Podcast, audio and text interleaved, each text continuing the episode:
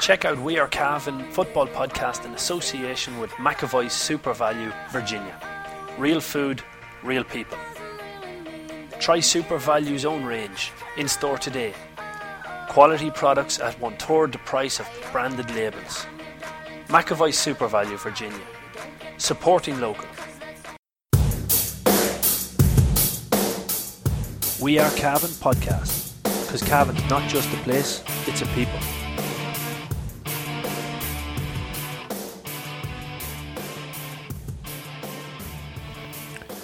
Good afternoon, ladies and gentlemen, and welcome to the McAvoy SuperValu GA podcast. And we are Cavan. On today's show, we're going to be looking back over the semi finals in the Junior Championship at the weekend gone by, and we're going to be um, looking back on our rankings from earlier on, our pre championship rankings, where we uh, gave our 1 to 14 um, our opinions on the 1 to 14 order, and, and some very good, some very bad so far. But as always, delighted to be joined by Paul Fitzpatrick, sports editor with the Anglo Celt. Um, Paul, two junior semi finals in Kingspan Breffni at the weekend on Sunday afternoon. Was it a good double header to go and watch? Uh, Sunday afternoon, yeah, it was. It was a good double header. The second game I thought wasn't as good as the first game standard wise, even though it was closer. But it, it definitely lacked for nothing, for nothing any excitement. Like like Yeah. um, the excitement in Templeport and Shannon Gaels was as good as you're going to get. It was a local derby. Both teams desperate to get to the final, laying it all on the line. And Shannon Gaels just sort of outfoxed Templeport in the end up. Like you could definitely make the argument that the Templeport were the better team. You know, it was like there was the Shannon Gaels got the goal at the crucial time. That was a Mm. big score. Um, just before halftime. they could have been going in, going in. passing on frogs at this stage. They could have been going in four or five points down like very easily, but they got the goal at the right time. They kept battling on. They took their chances and a big finish from them, Mm. um, and that was crucial. I, it was very enjoyable. I thought I thought the first game was was a better standard. Certainly, Killinkere looked the best of the four, and they're going to go in the final as favourites. But I've been talking about Shannon Gaels all year, and we we really should should make this point that someone put up on Instagram when we were looking for talking points a few days ago and said, "You you bollocks is writing off Shannon Gaels all year." I was like, "Hold on a minute." Well, hold on. We can put that to bed. We can put that to bed right here and now because on our rankings, we both had Shannon Gaels in fourth. in fourth. and I mean, you won't find anyone in the county who would have ranked them any higher. I don't think, apart from outside the Shannon Gaels camp. Yeah, yeah. And that's definitely not writing off. That's saying you're in the top four. but you're not alone that, David. I've said since the group stage on the podcast that I had a feeling Shan- Shannon Gaels were going to get to a final Yeah, you have. You because have. you had Knockbride out and and yeah, then out. and, and then out. Well, Knockbride were running into Killinkere. Yeah. and then we're already out. So they were next in line in our rankings anyway. Yeah, yeah, that's it. You did. So cop you on. You did now. I'm I- not going to name the player from Shannon Gaels who wrote, who wrote, and he was playing. I, I don't know. I, I wouldn't. I wouldn't put it past that he's he's uh, dealing in second-hand information. Yeah, it could be. Maybe, could be. maybe he mightn't even hear this at all. But um, Killinkere, you were saying, looked the better of the four teams. Who stood out for them? Who played well? Well, the ball was just going over the bar as I arrived in to make it 5 1 to Killinkere. So I was actually surprised when I saw the match report because I wasn't covering the game report wise, I was just going along to watch it.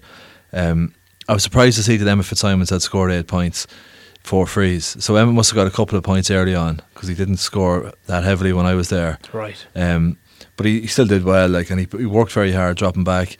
Um, Peter McCabe, like he got one two in the space of two or three minutes in the second half, which was crucial. That that was Jason McMahon was very good. Louis Fair Cooper went off injured, uh, which is a worry for them. Uh, I believe it's his hamstring again. Maybe it's precaution. Not sure. That's a worry for them. But overall, they were they were very solid. Um, Darren Smith got on plenty of ball. Paul Brady got on a lot of ball. You know, they weren't they weren't brilliant, but they, they did what all they had, to do. Like they, um, and I thought Munterconnaught did well, kept on fighting, and I think there's a big future there for Connacht as well. Like if you look at the likes of well, the two Rileys, they're two brothers. That's Tiernan and Fionn. You've got the two Hendricks brothers, back. the two Fidojus. You've got uh, Shane Hanley. Um, very good young players Mm. very very talented and a great attitude about them. From what I could, could see, they were worked really hard and um, didn't drop the heads at any stage. They just came up against a better team on the day, even though they beat them in the group. I think Killinkere are probably a bit older in key positions and are just that bit further ahead in their development. But Montreal can be happy with their campaign. Like if you look at it, they're we're within a kick of a ball of drawing with with Knockbride. They should have beaten Shannon Gaels. I think Shannon Gaels would even admit that. But Liam Mm. O'Reilly had an absolutely brilliant game of goals. Yeah, Um, and they beat Killinkere in the group. it was a tough group. It was a he- they had a hell of a tough group, and then then beat Mountnugent as well. So Yeah. like they're after really putting some good performances there, stringing a lot of good performances together. Um, Disappointing thing is that they didn't do this in the year when they were being followed by the cameras for Lucas Eight Sport. that would have been great. yeah, yeah, that's a while ago now, but that yeah, look, they're they're They're an up well. and coming team. It, like when you start to name out all those lads, they're you know if even 20, 21, 22, that sort of age group. There's a long time for them lads to come and develop and become even better footballers. So, Mm. there, would you say there's a, a championship in Muncher at some stage? Well, it's like it's like all these things. There definitely is a championship in Montreal, but there- if there, if it's going to come, it needs to come sooner rather than later because you know sometimes your chances pass you before you realise it. Mm. And Kildallen are an example of that. We thought they were building towards a junior championship, and now they look to be a, a good bit off it again. You have to you have to um, take your chance. Montreal should be looking to go win it next year. Yeah. Like, and no point saying wait for the future. Lots of team clubs win it with a young team, and the Bright are going to be really gunning for it now next year as well. Um, then the going to third, be that'll be the back. third year we'll be saying that about Knockbride. Yeah, Fourth. and like so that. You know, you need to you need to do it sooner rather than later. You end up with a great future behind you. But Yeah. it's I love that junior championship now. It's so close, and I think it's bringing up the standard of all the teams. Like Munterconnaught have definitely risen to the standard. Mountnugent have risen to the standard. Yeah. Red Hills rose up again this year after after a poor league. There's only a couple of teams that drift at the bottom, but it's it's a good championship. Drung rose to the standard as well like, this year. You know, it, there's there's a lot of teams when, when you look at it that way that you, you could say have have improved as a result of the the new formation or the new structure in that junior championship. Uh, again, look at not to sound like a broken record, but it has to be uh, it has to be commended for the, uh, the the structure that was brought in there. Um, we'll go back over your the championship predictions or the our standings on them, and we'll we'll start. I'm just trying to see if I can bring up the the junior championship table here. Yeah, junior championship table. So we can we can work out the top eight anyway, handy enough because my Nugent topped it, and they played Munterconnaught, who must have been eight. Right Yeah. saying that. Um, Killinkere and Knockbride were fourth and fifth, I think. Killing Uh, Kernock Pride were fourth and fifth. Hills Yeah. were second. and- Drung were third. And Shannon Shannon must have been seventh. Yeah, so Shannon, Shannon Gaels were, were Sixth. sixth. So we'll say even starting from bottom because what we do know now, I think you can say that the, the top four is your semi finalists rather than your position on the table. So from 14th up to 9th, it is uh, Corlough finished bottom of the table on on a worse score difference than Maghera, which we both had Maghera at the bottom. Uh, Maghera finished second from bottom, which we both had the, on the bottom. Um, then we had Kill Shamrocks in 12th. Both of us agreed on that one, which we were right on. It's 11th where we went terribly wrong. We both thought that it would be Munterconnaught. Eleventh, yeah. That's that's that is Way off the pace. if if anybody deserves to be shouting at us, it's Munterconnaught. You know, Absolutely, yeah. They, they they came out of they came out of left field to, to make a semi final and, and and after the more I look at it, like John McCabe had retired, who traditionally was getting Yeah. 60 70% of their scores in Yeah. games. Yeah, f- like uh, phenomenal, phenomenal stuff by him there. Um, so in eleventh we had Munterconnaught. It ended up being Kildallen. Then we had Kildallen in tenth, so we weren't a million miles off that. Um, tenth ended up on the table was Drumalee. You had Kildallen. I had Kildallen in tenth, both of us. Um, then you had Drumalee in ninth. You weren't a million miles off that. I had Red Hills in ninth. Um, The biggest the biggest one we didn't see coming was Denn not making the quarters. Denn, Like I think Denn, we both had them in second. I think they were sixth in Division Two of the league. I'm pretty sure. Yeah, I can tell you now. Sure. Yeah, I'm pretty sure on that. I'm yeah, 90% no, sure they- well, they were definitely high up on it anyway. They, yeah, so um, for them not to make the sixth, you're right. yeah, that's a collapse, an ep- an epic collapse there. Like by then, and I know the way results went against them, but they lost two their four games. Like they lost to Knockbride the first day, and they lost to Red Hills the last day of the group. So Mm. you know you lose you lose your first day. You put two wins together, and one of them those wins I think was against um, Cora. That's right. Yeah. I'm not sure who the other game the, the one was. So, you know, they really had three, probably three games where they were going to be asked the question, and the last two of them. So disappointed because, we, like, I had then ranked second. Yeah, so did I. So did you. You know, both of us got got that very wrong. Um, so if if we take it then on to the the championship quarter finalists, so your your top eight and the teams who went out, so essentially our fifth, sixth, and seventh and eighth should be the losing quarter finalists. Um, in eight, you had Red Hills losing quarter finalists, so you're you're you're on the money on that. I had in eight Drung, which were a losing quarter finalist as well, so we're all right on that one. Uh, seventh, we both had Mount Nugent, who lost in the quarter final, Yeah. which is good owl going. Um, sixth, I had Drumalee, and the less said about that, the better. Didn't make a quarter final, so I'm, I'm Ah, well, you way off, You're blinded by your loyalties there. possibly. Sev- uh, sixth, you had Templeport, who who won in the quarterfinal. Yeah, so that was off. So that was off. Um, and then fifth, I had Templeport, so that was wrong again. And in fifth, you had Drung, who lost in the quarterfinal. So out of the four middle eight or, or, or, or quarter final ranked teams, you had three of them right. Bingo. Good I had two of them right. So the trend is normal If here. There's one thing. There's one You thing know I more about football than I do. I know Go on, my- I'll say it before you do. I know my junior championship quarter final teams. Definitely, definitely. so then you're essentially saying, uh, or what should make sense is that your third and your fourth team should have been the losing semi-finalists. Uh, both of us, Yeah. third and fourth team. In fourth, I had Shannon Gaels, which was wrong. You had Shannon Gaels, which was wrong. I had Knockbride, which was wrong, and you had Knockbride, which was wrong. So because now I'm gonna I'm gonna make my argument for that with Knockbride. Knockbride were beat by Killinkere in the quarter final. Had they got another team in the quarter final, would they have been a top four team? The chances are, yeah. I think Yeah, yeah. I, there's an argument to be made. Ah, yeah. You know? And I, I genuinely think that Denn could be in that final if things had fallen another way. You know, but It's harder to make the argument f- for Denn. yeah, it is harder to make the argument. You know, for I- yeah. and, and, and while I That, should like- be making it with you, I, I can't. yeah, you know, it's, hard, it's harder. But I agree with Knockbride. You're ranked. You're ranked toward subjective rankings before the championship, and you run into the comfortably the first ranked team in it. And like Yes. we're not writing off Shannon Gael's chance in the final by any means, but probably one of the biggest gaps between in those rankings was between one and two. Yeah, for realistic, you're looking at a Killinkere team who were playing intermediate championship football a couple of years ago and making the final, and they were promoted to Division One, the league. yeah. Like so you're right. Now Bride had a tough, tough one there now. Yeah, but that's were- that system though. Like, It is, it is, and and look at possibly part of their own downfall too that that they could have pipped Killinkere with an extra victory in the group stages or. You know, like the, their group stages results, they well, they, they they beat Denn, Denn the first day, which was a good win.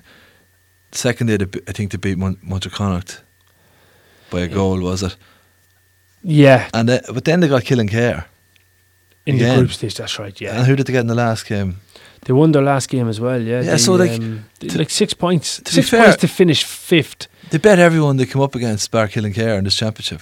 Yeah. Like that actually is really tough when you Yeah. actually look at it like that. The Bride have had a tough there. and and possibly on, on when on reflection, Killinkere were going into the last game um, with three wins under their belt, and the score difference is actually what put them down into Yeah, fourth. that's the thing. Like that was that was a freak of nature that. You know, you, you whatever you might have said that right, okay, maybe Killinkere might be bet by Munterconnaught to be hammered by Munterconnaught and it to affect the table so dramatically. like you're talking about a, over a twenty point swing, yeah, but until the until played once Yeah. a couple of weeks later. So like the Bride have got to be sick there. Like I I think that's tough. I think you, you win three games, you lose to the to the red hot favourites, and then you get the red hot favourites again in the quarter quarters. final as That's a tough. result of But again, it's this Corlough and Mara thing. I think is skewing it. Yeah, possibly, possibly. I'll do. It, it is. It's skewing Did it, Knockbride but it's skewing. get it, Corder or Maghera. No, they didn't. I needed the Killinkere. No, they didn't. But it, what's skewing it is that there's teams picking up handy points. So, so uh, Red Hills being the best example, and they coming out of score difference. They got Corla in the first game, yeah, trounced them, Charleston. and and therefore on score difference they ended up ahead of Killinkere and Drone. in, in any in any table, like six points And Killinkere. in, a, in an Or eighteen Brighton, I table after four games, six points has got to be getting you higher than fifth. But the problem is if you don't, if you if other teams are getting to play a team that's way below the standard, you're stuck in fifth and you're playing the, the possibly the champions in. And I think we've we've stumbled across something here, Damien. We're after teasing it out there. I think our pride have have been hard done by in this system, and Yeah. and it happened to them again before as well. They got caught in the group stage before. I think that was last year. I'm just looking at it like the uh, Red Hills got Maghera in the, or sorry, Drung got Maghera as well. You know, which was a I think a 15 or 16 point victory there. Mm. Again, that, that and when you look at Knockbride, they were very unlucky. I know were, it was a bit careless, but they were unlucky to lose to Killinkere. They were probably the better team on the night, Mm. but they let in two really soft goals. most people say that, yeah. Yeah. So, So, yeah, look at it. it the, the, the rankings were were not a million miles off, but we're not uh, we're not right on the money either. Like the, the Munterconnaught one, really, it shows us up fairly fairly poorly. does does. Yeah, so look at all we can do is issue a, a statement here and now on the McAvoy SuperValu podcast. We apologise to the people of Munterconnaught for our accusation that they were only 11th in the junior rankings, and they have proven us to be pretty dumb. Yeah, Pretty Well, damn dumb. Can't, can't argue with it. And well done, well done to them. Delighted, delighted to see new team coming up. And, Well, and I, I love Munterconnaught because they've got a handball club. we're going to cut that out and paste it everywhere. no, but I love Muncher They've got a handball club, Yeah, uh, and that's enough. That's all it takes to win me over. that's it. That's it. Although, Um, although my new team, as I said on the other podcast, my new team is Collins. I've been, been to four of their games now out of five yeah, this championship. and you will be at the rest. Yeah, I, I know all the nicknames. I get getting to know the boys. I get to know their mothers. They're coming up to me in the stand. Not in that way. Um, yeah, we'll, we'll, less said about that, the better for you. Brady's Arva Limited, main dealers for Volkswagen cars and commercial vehicles, have been serving the needs of the motoring community in Cavan, Longford, Leitrim, Monaghan, Meath, and the surrounding counties for over 50 years. A family owned and family run business, Brady's are famous for their long association with the GAA. If you're looking for a new or used car or commercial vehicle, check out Brady's Arva Limited. They provide an unrivaled sales and after sales service and are open six days a week. Brady's Arva Limited. Get on the winning team today. See www.bradysarva.ie for more details. Moving on, they with teams going out from the championship, we're already hearing of of uh, of, of managers stepping aside and, and clubs will be out looking. The, the managerial merry-go-round will start before it's really even stopped. Um, but Kevin McDonald's gone from Lavey. I was just thinking back on this now. If at the start of it, when he took over Lavey, if you'd said that they'd make four quarterfinals and two semi-finals in four years, you'd have had a few raised eyebrows now looking at that one. It, it, it was a fair achievement. Yeah, it was. He got a great level of consistency out of them, Didn't he? This was the only championship campaign where, where they got a couple of hidings. Really, yeah. like the Gales gave them a hiding, and they got another another one against Crosserlough on Sunday. But up to that, like they had been very. He's done a great job with them. You could see the, the statement that that the club put out. Um, just Mm. gen- that wasn't all about Kevin, but they were thanking the players and stuff for that for their efforts. But to gave him a, a glowing mention. Like he, yeah, he, he'll the- he'll move on to another club, I presume. He'll he'll have no shortage of club offers after after that, and obviously previously with Castlerahan. Yeah, well, like he's he's been involved with, with teams more or less every year since he was playing. Um, bar one year, he only took one year out of it. So Right. I, I think he'll find uh, he'll he'll he might take a year out of it, but he'll be back with teams again.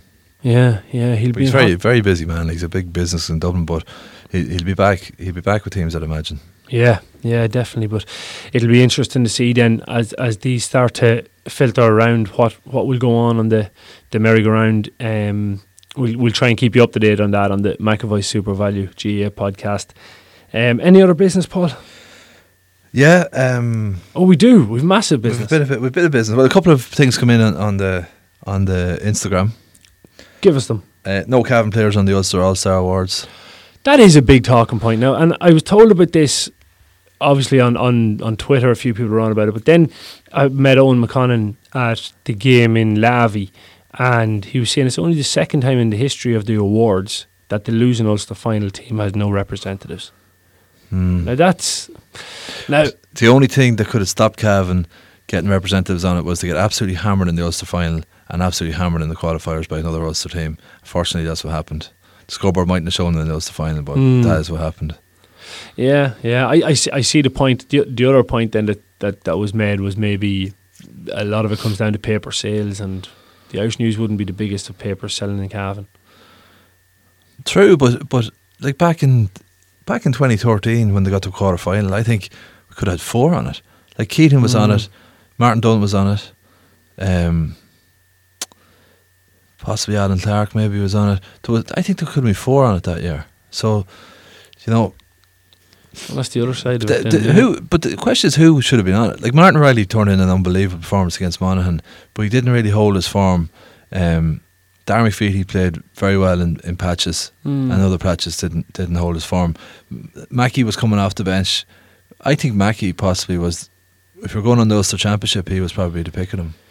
Possibly. Consistently, like for making an impact in every game. Yeah, yeah, it's hard. It's yeah, when you put it like that, you know, right? If if you took the start of it, Park Faulkner was probably consistent. I, like he was consistently solid. Uh, you know, At the Ulster final now, he had his hands full. yeah, yeah. it's their own game. Didn't go well for him, but he was class up to that. He was brilliant. Like, you know, let's be honest here. Like, the national all stars are the same. If you get to a final or whatever, you generally get one. I'm not going to call it tokenism, but you generally would get your achievement would be Mhm. recognised. Like, whereas Cavan should have should have probably been Well, to put one. it this way, Jarlath Burns got it for what? Yeah, You know what I mean? Like he he had one very good display against Cavan. Did he did he really step up again after that? he played well against Darren in the in the first game, but yeah, um, yeah, okay. no, he, he, but he, didn't play well the second day, and then he didn't play well in the qualifiers. Mm, You yeah. know, so the, the, the question has to be asked. You know, I, I don't know. I, I'm not too sure that that y- you could say it. And even Ryan O'Neill, brilliant against down the first day. Don't think he really anything against Cavan either day. no, not a whole pile. You know, so I don't know how he made it either. The, the other talking point, Damien, is what do you think of West Cavan? I think it's a lovely place. West Side. Okay, that's that. Yeah, no. What do I think of West Cavan? That's yeah, it's an interesting one. So look, at there's they're, they're doing they're doing everything they can with what they have. there's not really much you can say about it. I, don't know. I don't understand. The, the question's a bit, a bit broad. It's a bit broad. West Cavan's the nicest part of Cavan. By your country, mile. And the nicest people. yeah, I'm, didn't I'm, I'm. I'm not giving out about the rest of the county now like that. I know, I find the people in West Cavan are very nice. I think that all the people of Cavan are very nice, Paul. Personally. Go on, give us the next one. That was it. That's all the talking points we That's have. all the talking well, then we're going to have to move on to the to the important business because you have a very big week ahead of you, or maybe even longer than a week. Looking at it, the launch of your your new book is out Friday night in the Kilmore, nine p.m. Hoping hoping for a big crowd. Yeah, hoping for a big crowd. Um, g- I got a copy of the book into in my hand last week, last Friday, and it was great to great to get it. And tomorrow we're The going up. fruits of your labour. Yeah, something like that. Tomorrow we're going up to Dublin to, to get a van load of books and bring them there, and then they're going to be distributed all all over the country. So that's the part I'm looking forward to most. Yeah, Um, Can it's you nice to go into a shop somewhere and pick it up. and see. Yeah, stand beside it for an hour until somebody recognises you. oh, oh yes, this is me. This is my book. um, can you give us a wee snippet I can give you a snippet, Damien. Yeah. just to whet people's appetite? Okay, so you asked me. You asked me to give you a little extract. I did. So I'm, I'm going to read out a short chapter, uh, and the the title of the chapter is "The Making of a Marksman," and it's all about basically about Charlie's style of play. So anyone who's wondering what sort of player was he, uh, hopefully this chapter will give you give you a little bit of an explanation. That's like the intro to a song. Go for it. Practice, always practice. For place kickers, there is no other way. Charlie was never the hardest trainer. He didn't relish the long runs and the slog. His game wasn't based on that anyway. In Gaelic football, the true marksmen want numbers after their name. Get the ball, shoot, rinse and repeat. Wherever he was, when he would go to practice frees, he would bring some helpers, youngsters who might be knocking around. When the session was over, he would throw them a jersey or a few shillings, a bumper haul for a wide-eyed kid. When Cavan won Ulster in 1969, I was seven, and I was old enough at that stage to go out to the meadow, recalls Kevin Old who grew up a few doors away from the Gallagher's. That was Moorhead's Meadow, where, where Celtic Park was, opposite the Errigal Hotel. We would go out, go out on our bikes and kick the ball back to him when he would be practicing frees. Not far from the goals was a river, and you had to be careful not to let the ball go into the river. And I remember that Charlie would pop them just over the bar. Quite a few would even ricochet off the bar. He was gliding them over, and that was such a, a skillful art in itself. He was doing it so the ball wouldn't go into the river because he didn't want us as children going near it to retrieve the ball. Charlie was very generous. He always had bags of sweets for us, which made it even better because at that stage we knew how big of an icon he was. In open play, Gallagher was about speed and a poacher's instinct, administering his assassin's temperament the instant he, after gathering close to goal. They said he didn't like to pass. He would good naturedly joke that he had nobody to pass to. People used to say Charlie was selfish, says Steve Duggan. But I can tell you this because I played with him. Charlie was never selfish. If Charlie was going on a solo run, I might have been beside him uh, and we'd all be shouting for the ball. Charlie, Charlie. But Charlie could put, could put the ball over the black spot himself from 50 yards with right or left foot. He was that good. Why should he pass it to me for the sake of it when he could do that? It wasn't that he was selfish, it was just that he knew that he had that ability. No way was Charlie selfish. Phil Lightning Murray, like many of Gallagher's former teammates, agrees. Was he selfish? No. We would just give him the ball. He was always available, and you knew that if you gave him the ball at the right time, he was probably going to score. Physically, Gallagher was well built, deceptively strong in the upper body, says Tom Lynch, but he wasn't barrel chested. He had a low centre of gravity and amazing balance. A thing I did notice about Charlie, says Michael Greenan, funny as it sounds, was that he had small feet. I suppose his margin for error was smaller when striking the ball. Not tall like his father and his brother, but not small. Compact, you could say, with a dancer's grace. One of the things that made him so dangerous was that he had blistering pace over five yards, and it's the first five yards that count, says Seamus Hoare. Duggan was 19 when he broke through to the team in 1967 as an earth scorching wing forward. Gallagher was 30, yet Duggan couldn't catch him. We'd be doing 10 yard sprints in Virginia, and even though I say it myself, I was fast, but Charlie would beat me by five yards. Off the mark, says Duggan, he was gone like a jet. Old teammates smile now when they say that Charlie didn't train all that hard. Not in the sense of running 20 laps of a pitch, which was a done thing at the time. He sprinted, he took part in drills, but mostly he had the ball in his hand every chance he got. A sorcerer must have his wand. With the ball, Charlie was content. As long as Charlie was kicking a football and training with his friends, he was happy, says Donal O'Grady. He was a beautiful free taker. He would curl the ball around with his right foot, but he kicked with both feet, feet equally well. When Charlie's wife, what Charlie's wife Maureen remembers is him making the trek to the beaches of Donegal to pound the sand on occasion, but his aversion to tough physical training was well known.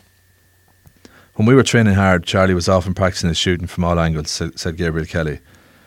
But that wasn't unusual for a place kicker, as Gene Cusick pointed out. I never remember him coming down to training that much, not early in the season anyway. But the free taker and the goalkeeper got away with a lot of training in those days. There was a lot of grace extended to them. Equipment was primitive. The football was heavier than it is now and had a protruding lace, which acted almost as a kicking tee. All frees were from the ground, and the old ball seemed to cut through the wind. Boots were rudimentary, although Gallagher took great care of his own, and of himself too, because when the big dogs in the full back line started to snarl, Charlie was not keen to be their fresh meat. He was very light on his feet, he was always on his toes, says Ray Carlin. But he rarely came into contact with anybody. He kept as, as far away from everybody as he could. He just kept moving and the backs tended to play in their positions that time. He'd get a fair bit of freedom and would score spectacular points. Charlie never got ordinary points, they were always great points. They curled around and around and over the bar. As a result of his elusiveness and his ability to roll with the punches, he was rarely injured. He played countless matches in his career, often up to 50 in a season. I was sitting beside Charlie one day in the dressing room and he was rubbing wintergreen into his legs. It was the big thing at the time, remembers Gabriel Kelly with a smile. I was surprised and I said to Charlie, are you injured? I'm not, he says. Well, says I, what are you putting the wintergreen on for? Says he, I want to smell like a footballer. that was typical of him. At the summit, where the air was thinnest, Gallagher needed one thing to survive space. Granted that, he was deadly. Charlie bounced around the whole forward line, says Carlin. He wanted to get into the space. He didn't want to be marked close. He'd be totally opposite to what forwards do today. When he got the ball, he took one look to see where the goals were and he had to go at it. That was that was the first thing in his head. I'll get a point from here. Whereas now it's the last thing in most forwards' heads. In that era, teams usually carried a couple of hatchet men whose job it was to side down the opposition's main threat. Gallagher got dog's abuse, took it, soaked it up, and moved on.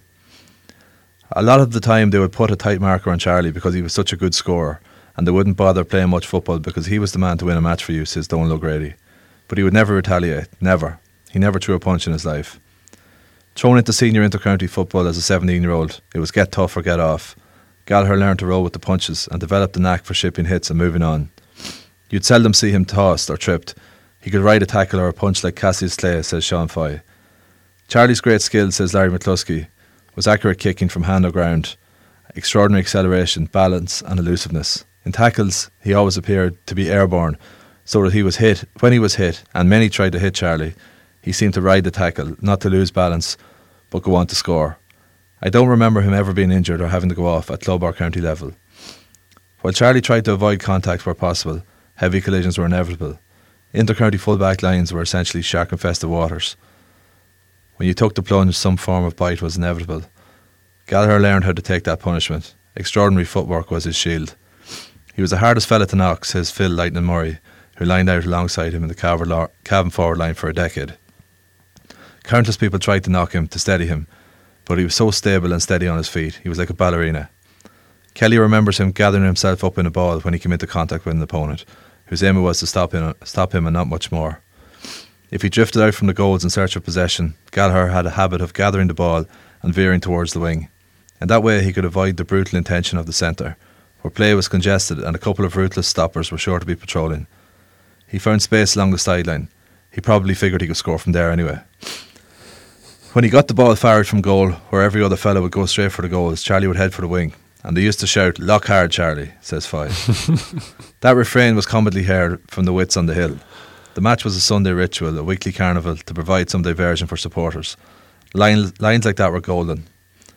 At an awards night in Crover House Hotel in 1963, Ulster Council rep Andy O'Brien added more detail.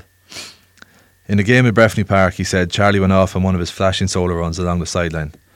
A car driver, admirer of his, watching Charlie come dangerously near the corner flag, called out excitedly, Lock hard, Charlie boy. In the house that Charlie constructed, though, above all else, frees were the foundation on which everything stood. He was guaranteed a few scorable kicks every time he, he took the field, and those built confidence. Put them over, hear the cheers, see the flag fluttering. It set him up for the next one and then the next. That familiar routine, magic in the mundane. He could score from the corner flag or from straight in front of the goals. It didn't matter. If the chance arose, he fancied it. He was just a sheer opportunist, says Carlin. He'd be after getting one of those spectacular points, and he'd come walking out and he'd say, What did you think of that one, Carlin? He didn't say it in a selfish way or a smart way, it was just the character that was in the individual. Free takers are manufactured by a process of repetition. In their construction, routine is the mortar. Three steps back, head down, strike it clean. Three steps back, head down, strike it clean. Charlie wasn't a man that would go out and catch a ball or hold off a defender in a race to the ball. He hung in around the goals, and if he got the ball, it was over the bar or under it, recalls Michael Greenan. And more than anything, he was deadly on frees. Wherever he went, he would seek out a pitch and usually a helper, a youngster, to collect the balls. And there he'd work on his art, perfecting, honing, kicking, kicking, kicking. In UCD, Gallagher had some time on his hands and he put it to good use. There was a football field nearby, the sports grounds in Templeogue. His friend James McCabe of the 1952 Cavan team was teaching PE at the at the time in Clogher Road College around the corner in Crumlin. Each week, Jim McCabe took the boys out for football and hurling practice.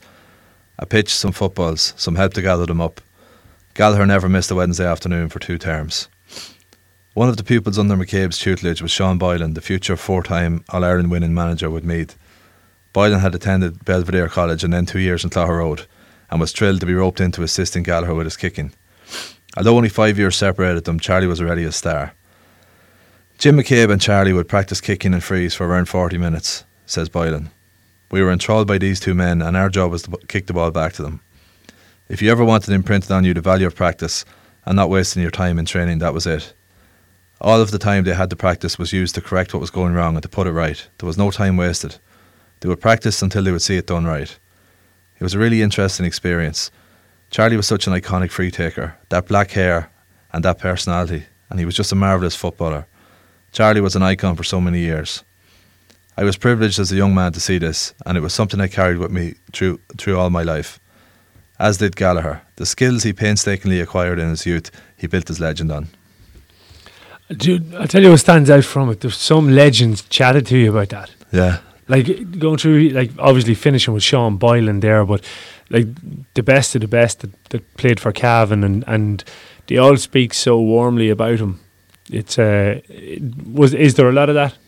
Yeah, it's it's unbelievable, Damien. Sometimes when someone passes away, you think, well, everyone's speaking highly of them because they're because they're gone. But genuinely, I interviewed about 50, 55 people for this, and they would tell you on the record or off it, even when you t- turn off the, the dictaphone, they would say to you, there wasn't a bad bone in his body. He would, Mm. Everyone I spoke to said they didn't know anyone else like him. He was a totally unique individual. I interviewed a fella from Donegal who played with him in the Railway Cup, and he played with a whole different circle of players up there. And he said that he's the type of man that comes along every 50 years. The ultimate combination of looks, charisma, personality, and skill to go with it. You might have one of those things, but to have all those things, and unfortunately, what also comes to the part of the story is that he had a very sad death, like, and latter, latter years. You know, Shane Connaughton is quoted in the book, and uh, as the playwright and, and poet, and he he just, he um, says something like basically it was like an Icarus, you know, flew too close to the sun. You know, it's like he had Yeah. used up all his credit, and, and things went went wrong for him in latter Yeah. years. But that's all that's all covered in the book. Yeah, it's it's a phenomenal story, and just even while you were writing the book, having conversations with you about the ups and downs of his life, and, and it goes back into his his childhood, his upbringing. You know, it, it's full it's full detail. It's I'm really looking forward to picking up those books tomorrow, yeah, that's it. grabbing it. That's my wedding's the Thursday on Friday going to be taken up, so it is. Um, but yeah, that's the book going to be in shops next week. No, so it's going to be in shops Thursday. Be in shops Thursday. Yeah, yeah. well, in Eason's and and uh, bookshops Thursday, and then it'll be in other It'll shops be distributed and then be, be, before the end of next week. But the, the launch on on Friday um, in Hotel Kilmore, Kilmore. at nine o'clock, pro- maybe down for nine. Like these things might be a few minutes later, but I just encourage anyone that wants to come along. Don't feel as just uh, invitees only or anything like that. Absolutely Aogán. Farrell is going to launch it for you in the Kilmore. I'm going to do MC, which is the easy job of it. Um, and then you have another launch up in the Boar's Head in Dublin the following Thursday, Following the tour 26th. 26th, yeah. So anyone who's around Dublin, please come down to that. You're more than welcome. And- And uh, then there's another one. Then the final launch is in Cootehill on the Tuesday, the 8th of October at 7:15 p.m. in the library. in the library. Should be excellent. Should be excellent. But yeah, looking forward to that one. Folks, thanks a million for listening to the McAvoy SuperValu GA podcast. Don't forget to head on over to patreon.com forward slash we are Cavan, where we'll have our predictions for this weekend's Intermediate Championship semi final. We'll be looking back over last weekend's quarter finals in the Senior Championship and looking ahead to the replay between Castlerahan and Killygarry. Yes, it was great. Yes, it was great. Yes, it was great stuff. and Larry has put it over the bar. It was hard, fast football after that. you didn't care for Naser yet. Was there a feeling that that might have been a chance for Cavan to get come back into the big time? And then McCabe and it's over the lap and Cavan are not buried yet. Have them doing all they could to hold their lead. to Derek McDonald. What a goal!